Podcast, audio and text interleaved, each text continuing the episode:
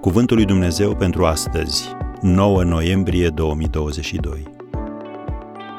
Cum să învingi sentimentul respingerii?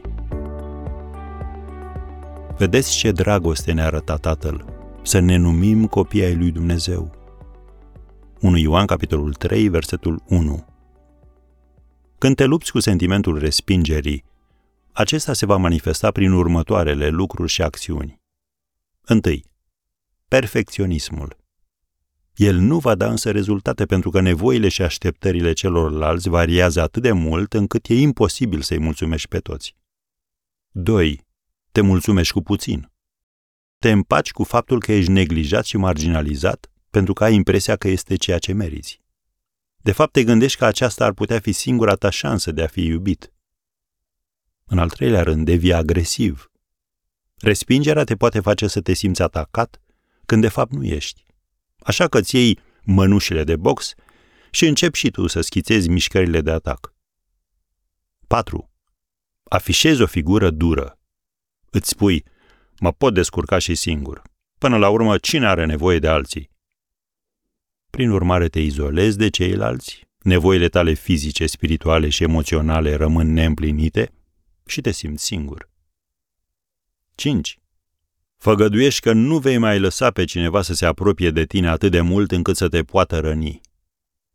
Sună bine în teorie, dar izolându-te de oameni, te închizi în tine și relațiile tale au de suferit.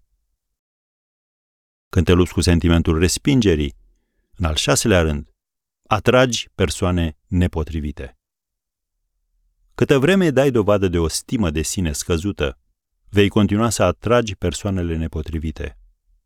Adevărul este că atunci când stima de sine se bazează pe orice altceva decât pe opinia lui Dumnezeu, vei fi mereu vulnerabil în fața respingerii.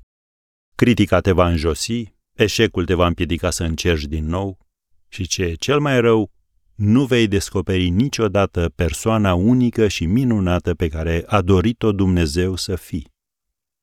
Așadar, care este răspunsul?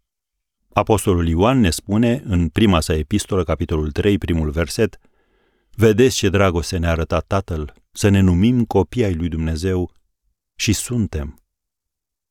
Învingerea sentimentului de respingere începe cu înțelegerea și acceptarea dragostei și prețuirii extraordinare pe care ni le-a arătat și ni le arată Dumnezeu.